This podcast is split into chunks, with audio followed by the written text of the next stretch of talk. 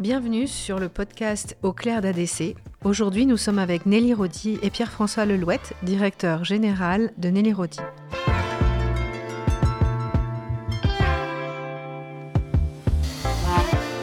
Donc, euh, bonjour à tous. Aujourd'hui, on est accueillis euh, par la fondatrice Nelly Rodi de l'agence de tendance éponyme qui a été créée en 1985, si je ne me trompe pas. On est dans vos locaux à tous les deux. Nous sommes également avec euh, Pierre-François Lelouet, le président actuel. On est dans ce magnifique euh, hôtel particulier du 9e arrondissement. Merci à tous les deux pour votre accueil, votre temps aussi, qui est très précieux pour témoigner à nos auditeurs de vos expériences et surtout peut-être leur donner quelques conseils euh, à tous ceux qui écoutent ce podcast. En quelques mots, donc merci de nous accueillir Nelly. Merci Pierre-François. Bonjour et merci à vous surtout. Merci beaucoup. Pierre-François, vous pouvez commencer par nous présenter ce qu'est l'agence aujourd'hui, Nélérodi Oui, mais c'est un, cabinet de conseil euh, spécialisé dans la prospective, dans les industries créatives, euh, dans une vision effectivement des tendances. Alors, ce qu'on appelait les tendances il y a très longtemps se réduisait aux tendances esthétiques, euh, forme, couleur, matière. Et aujourd'hui, c'est vrai qu'on fait beaucoup plus de tendances de consommation, de comportement, d'évolution des comportements de consommateurs et de tout ce qui en décline, stratégie de marque, stratégie d'offre, euh, plateforme de stratégie créative évidemment. Euh, nous sommes une trentaine de collaborateurs ici à Paris. Nous avons des filiales à Tokyo, à New York. Nous travaillons dans une dizaine d'autres pays qui sont pour des clients qui sont euh, des maisons de luxe, des marques de mode, des marques de cosmétiques, de textiles, de textiles dans l'amont bien sûr, mais des accessoires beaucoup, de la joaillerie, des salons professionnels, oui, des, des voilà, voilà c'est l'ensemble de le territoire des industries créatives qui nous intéresse aujourd'hui, euh, de la food à la mode en passant euh, par le design. Effectivement, c'est ça qui est intéressant, c'est que finalement, d'un propos très mode, au fur et à mesure des années et des décennies, ça s'est vraiment lifestyleisé et on part de l'entertainment euh, à, l'hôtellerie. Vraiment, il y a une globalisation qui s'est faite au niveau, on va dire, de la stratégie marketing. Aujourd'hui, pour rebondir sur le livre que j'ai lu, Nelly, qui s'intitule Quelques saisons d'avance, et pour lequel on, revient un peu sur, euh, sur votre carrière, puisqu'aujourd'hui, ben, l'agence, vous l'avez décrite, mais elle a commencé il y a presque 40 ans. J'ai découvert en fait, bien sûr, l'histoire de votre carrière, mais aussi euh, vous y mettez, j'invite vraiment nos auditeurs à lire ce livre, énormément de, de précieux conseils qui laisse transparaître en fait l'entrepreneur que vous étiez, la femme que vous étiez au, début et tout au long de votre carrière, qui a donné vraiment, on va dire, un sens euh, extrêmement euh, fort à tout l'écosystème de la mode et de ce qui est aujourd'hui le système de la mode français. Vous y avez vraiment contribué. Du coup, pour pas perdre, on va dire, euh, le sens de ce livre, j'ai intitulé mon interview Trois longueurs d'avance, parce que je pense que vous l'avez. J'ai véritablement ressenti dans, la lecture de ce livre une formidable envie d'apprendre tout au long de votre carrière. Ça a été vraiment quelque chose qui m'a vraiment impacté. Cette, ce sentiment, euh, on va dire, de curiosité et d'intérêt pour les autres, et qui, je pense, signe aussi sûrement l'ADN de, cette agence encore aujourd'hui. Moi, je côtoie beaucoup d'entrepreneurs. Euh, ce sont des individus euh, pluriels. Il faut être formidable communicant, un redoutable commercial. Euh, vous y invitez, je trouve, en lisant votre livre aussi à, explorer ce, champ de la curiosité, où finalement on est capable aussi de rebondir sur une opportunité avec intelligence. Est-ce que vous pouvez nous dire un peu plus sur ça, en fait? La curiosité, c'est un instinct de, vie. Euh, déjà, je dirais que c'est à partir de la curiosité que toute notre vie. Et il n'y a pas que la curiosité, il faut accepter aussi ce que l'on découvre au travers de cette curiosité. Euh, parce que l'on peut découvrir euh, des civilisations différentes, euh, des manières de vie différentes, des manières de s'habiller différentes, ou d'acheter, ou de consommer, ou de penser. Et en fait, cette curiosité nous amène à une ouverture d'esprit. le spectre est très très large ce que j'ai essayé de faire tout au long de, cette aventure, c'était de, tout laisser venir à moi et de tirer un fil, celui qui me paraissait à un moment donné, à un instant T, ah ben oui, ça c'est juste, même si ça n'est pas encore dans notre société, dans notre manière de vivre. Oui, mais là, il y a quelque chose. Oui, mais attention, lorsque j'allais euh, dans les boîtes de nuit à New York et que je prenais un taxi et que euh, pour me faire faire toute la nuit euh, jusqu'au matin pour que j'aille voir dans les églises désaffectées ce qui se passait, un concert ou etc. Et que je voyais les filles en short et qu'il n'y en avait pas encore à Paris. Je me disais, elles vont arriver, mais elles sont bien, elles sont belles, elles sont remarquables. Mais oui, mais ça va venir à Paris. Et voilà, et on, enclenche et on accepte. Je, donne un petit détail de, de, mode un peu superficiel. C'est ça la curiosité, c'est d'aller. Peut-être que c'est peut-être le message le plus fort qu'il faut garder aujourd'hui, en, en 2023, c'est de vraiment ne pas penser que le digital nous apporte tout à domicile, hein, qu'il faut, euh, qu'il faut garder sa curiosité pour faut aller chercher ailleurs, faut être dans la rue, faut être partout, faut être avec les autres, faut être avec les humains pour décrypter ça. Tout à fait. Du coup, on pourrait dire que c'est une clé de la réussite pour l'entrepreneur aujourd'hui. Tout à fait, tout à fait. Et curiosité égale acceptation, hein. acceptation en même temps de l'autre, c'est de l'autre, de la découverte cette ouverture d'esprit, effectivement, dans un monde où on voit des extrêmes monter euh, non-stop euh, et des opinions se radicaliser, euh, des postures de combat plutôt que des postures de dialogue. Je trouve que c'est plutôt un message effectivement assez contemporain, en tous les cas qui doit le rester, qui aujourd'hui nous anime toujours chez Nelly Rodi, c'est effectivement cette, cette ouverture, cette curiosité, oui, mais cette ouverture aussi et cette acceptation de la différence. Et, ce, dialogue qu'il peut y avoir entre des secteurs, des disciplines, des profils euh, qui sont euh, toujours extrêmement riches. Très bien. Ah, en tout cas, le message est, dit et je pense que ça pose vraiment bien l'ambition que chacun doit euh, nourrir tous les matins, son projet, sa vision. Il faut qu'elle soit, on va dire, à l'écoute de ce qui se passe et qu'il soit toujours en train de, découvrir euh, voilà, euh, ce qu'ils ne connaissent pas encore. Aujourd'hui aussi, quand j'ai dit à quelques, à quelques créateurs que je venais vous voir, ils étaient tous très très curieux. Comment on peut encore se faire repérer aujourd'hui quand on est une jeune marque qui émerge? Est-ce que vous avez une réponse à donner à nos auditeurs euh, Le digital tient un rôle aujourd'hui. moi, j'en parle mal, mais euh, Pierre-François en parlera mieux. Le monde euh, a changé. Ceci dit, à chaque période, chaque, chaque changement de société profond. Donc, à nous de nous adapter à l'évolution de nos sociétés. Euh, finalement, euh, les Romains euh, devaient se faire entendre. C'est pas d'aujourd'hui. Aujourd'hui, on a le digital, les métaverses ou les jeux vidéo qui changent profondément cette société. Euh, les influenceuses, etc. Mais bon, euh, à chaque entrepreneur de s'inscrire dans l'évolution de notre société. Qu'est-ce qui reste vrai dans les modèles que vous avez euh, connus, même il y a quelques décennies Ce qui reste vrai, c'est, je parle de, de, ce qui m'anime, c'est-à-dire la création. Ce qui reste vrai, c'est la beauté, l'esthétique, la recherche du, du beau. Alors qu'est-ce que veut dire beau? Ça, c'est encore une autre on pourrait philosopher là-dessus, mais euh, de chercher l'esthétique, euh, l'éthique même. Aujourd'hui, il faut dire que le luxe, notre, notre luxe français unique au monde, hein, et, merci, merci aux industries du luxe euh, de tenir la France comme elle la tient sur ce plan-là. donc, ce qui me paraît très très important, c'est non pas de copier, non pas même de s'inspirer, c'est simplement de s'imbiber comme une éponge, d'aller chercher ça, d'aller regarder de partout, faire dégager en, vous, une émotion qui fait que quand vous rentrez, vous prenez encore votre papier, votre crayon et que vous dessinez un sac et que ce sac va avoir un, esprit un peu sublime, ben c'est grâce à cette recherche que vous faites en permanence, je crois. Pour émerger, je pense que, euh, évidemment, en tous les cas, quand on interviewe les, influenceurs, les acheteurs, euh, les, personnalités importantes qui font le succès des marques euh, aujourd'hui, Instagram est évidemment essentiel. Il faut le redire.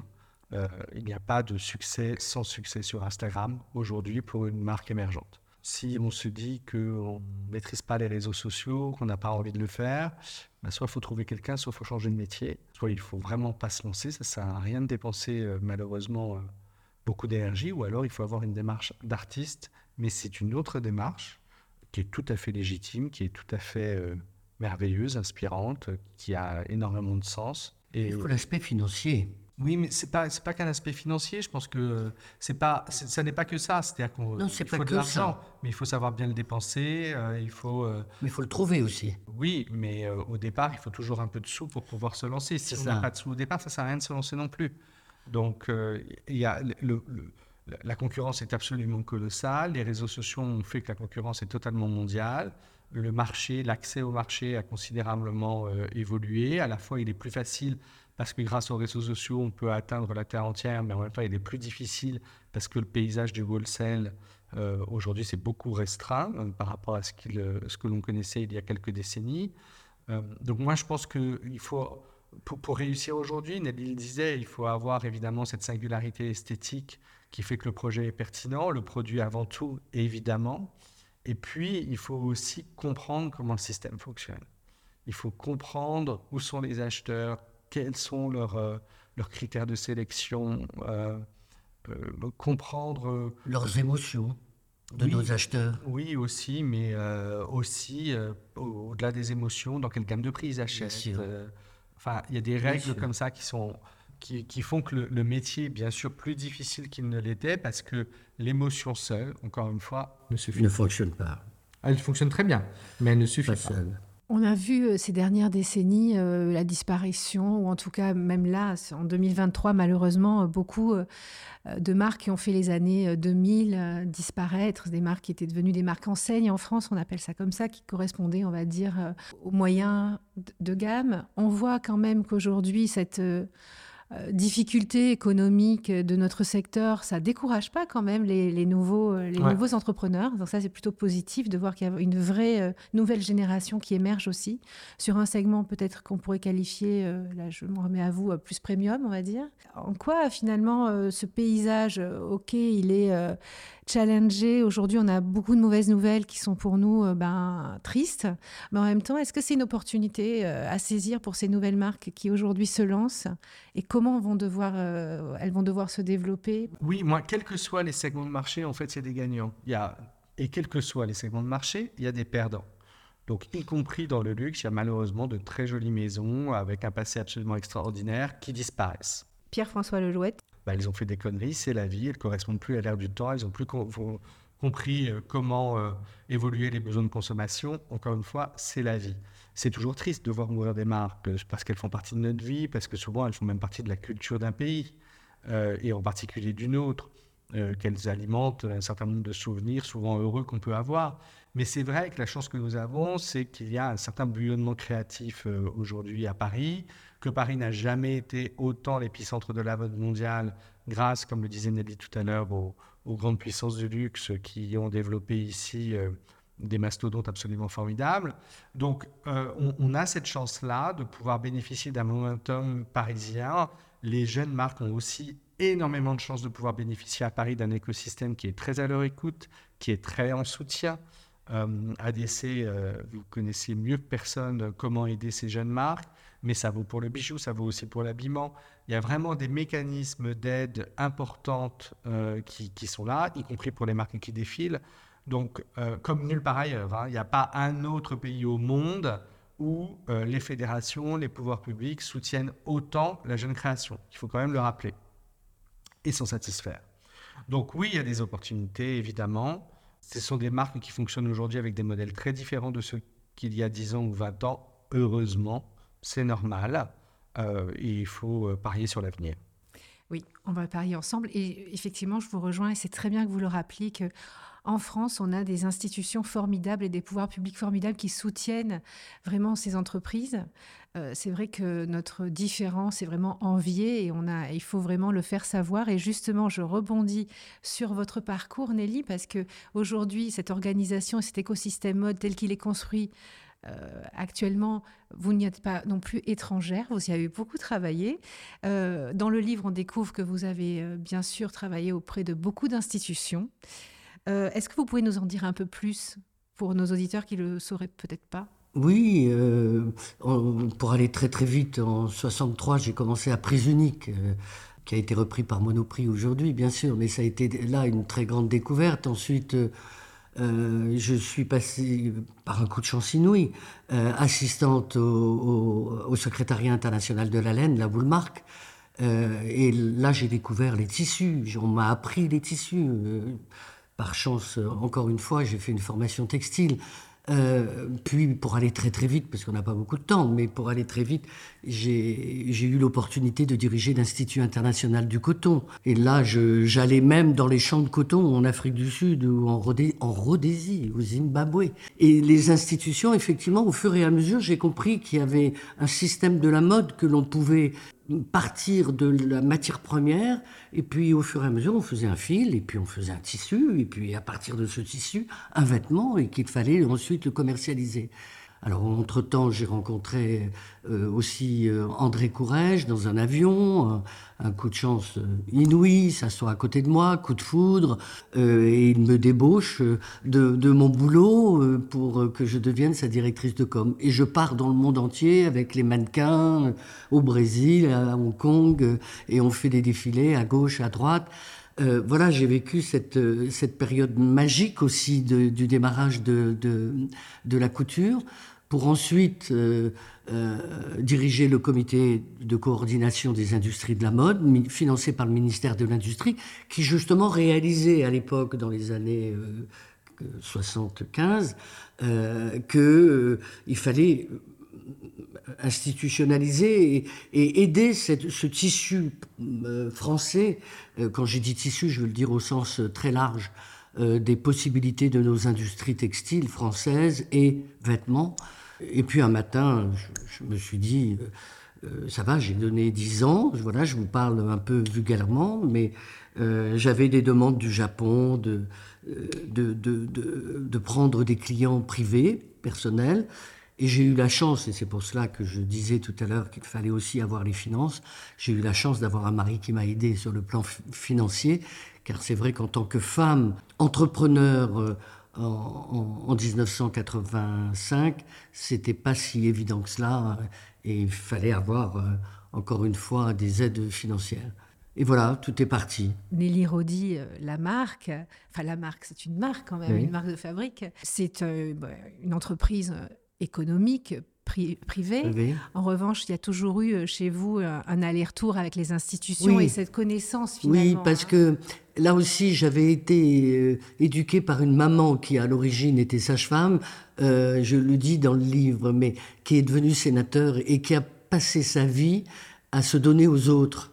Et, je trouvais que de, mon métier, même si c'était un métier créatif, il fallait passer le relais, il fallait euh, il fallait pas simplement le faire pour soi ou pour ces petites équipes qui sont autour de nous. Euh, il fallait transmettre tout ça, donner, faire ce que l'on peut. Et c'est donc du coup, je, à chaque fois qu'on m'a demandé de faire du bénévolat, je l'ai fait. Et, je l'ai fait dans plusieurs institutions, euh, la dernière ayant été euh, la Chambre de commerce de Paris, euh, où j'ai été vice-présidente, mais où j'ai été en charge de la mode justement et, du développement économique dans le secteur textile et de, la mode. Je le suis encore, et je suis encore aujourd'hui présidente de Paris Capitale de la Création au travers de, la Chambre de commerce. Je suis aussi, avec mon amour pour le Japon, puisque nous avons fait une filiale au Japon, euh, je suis administrateur euh, du comité d'échange franco-Japon, et puis j'en oublie. Vous êtes aussi euh, à l'origine des projets avec l'IFM, ça je ne le savais pas personnellement. Absolument, avec l'IFM, très longue aventure, depuis le début de l'IFM, depuis le début, euh, avec, euh, avant même Pierre Berger, et puis ensuite avec Pierre Berger pendant toutes ces années, qui a été absolument formidable. Et nous continuons encore euh, J'ai pris le relais au conseil d'administration de l'IFM, mais tu es administrateur de l'Institut français de la mode jusqu'à l'année dernière encore. Du coup, on comprend mieux même, hein, parce qu'on se croise parfois, euh, Pierre-François, le côté privé, et puis en même temps très impliqué dans toutes les institutions. Et pardon de, vous interrompre, mais on n'a pas dit, je crois, que Pierre-François est mon fils. Pierre-François Lelouette. Mon nom de femme mariée, c'est Lelouette. Nelly Rodi, c'est mon nom de jeune fille. Donc il est baigné dans la marmite lui aussi, depuis qu'il est tout petit. du coup, du coup, d'où votre attachement aussi à toutes les institutions et à toutes finalement ces missions, on va dire, pour, pour aider les entrepreneurs. Et je voulais vraiment poser ces questions et, et, les mettre, on va dire, dans le podcast parce que, comme je vous disais en off tout à l'heure, quand on est entrepreneur, on a la tête dans le guidon, on vient bah, peut-être d'école de commerce ou d'une vocation où on rentrait pas dans le moule, on voulait faire son ça, ça, tambouille, mais on n'a pas forcément conscience de toutes ces institutions, de toutes ces aides, donc on est là pour le dire.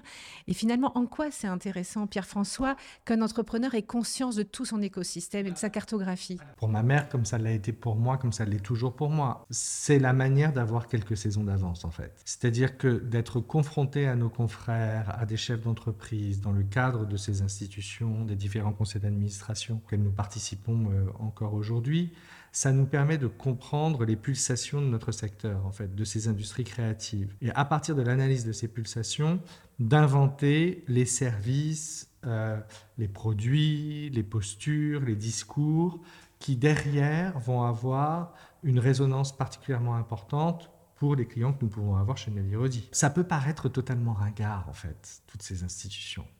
et je vais, on va pas se mentir, pour une grande partie, ça l'est considérablement. Moi, quand j'ai pris la tête de la Fédération du prêt-à-porter féminin et que j'avais une petite quarantaine d'années, je, paraissais effectivement pour le Gabriel Attal euh, du moment de la mode. on me prenait vraiment pour un mec, euh, qu'est-ce qu'il fout là? Donc, mais c'est pas grave. Je pense que ce, que ce que ma mère a pu apporter à certains moments donnés, ce que j'ai pu apporter, ça a été justement cette vision d'entrepreneur, parce que malheureusement, il n'y a pas tant d'entrepreneurs que ça parmi les dirigeants mais à l'intérieur des syndicats, à l'intérieur des, assemblées générales, il y a évidemment plein d'entrepreneurs passionnants à rencontrer. Euh, mais cette vision d'entrepreneur, de chef d'entreprise, euh, euh, avec ce pas de côté, puisque nous ne sommes pas une marque de mode, mais nous en conseillons beaucoup, je pense que ça fait partie des, clés du succès de, nos réalisations dans le cadre de, ces prises de poste que l'on a pu prendre. Nelly a, parlé de l'IFM, mais elle a été administrateur de l'ENSI, des arts décoratifs. C'est ce que j'allais dire. De, l'École supérieure de commerce de Paris, de l'SCP, de la fabrique, etc.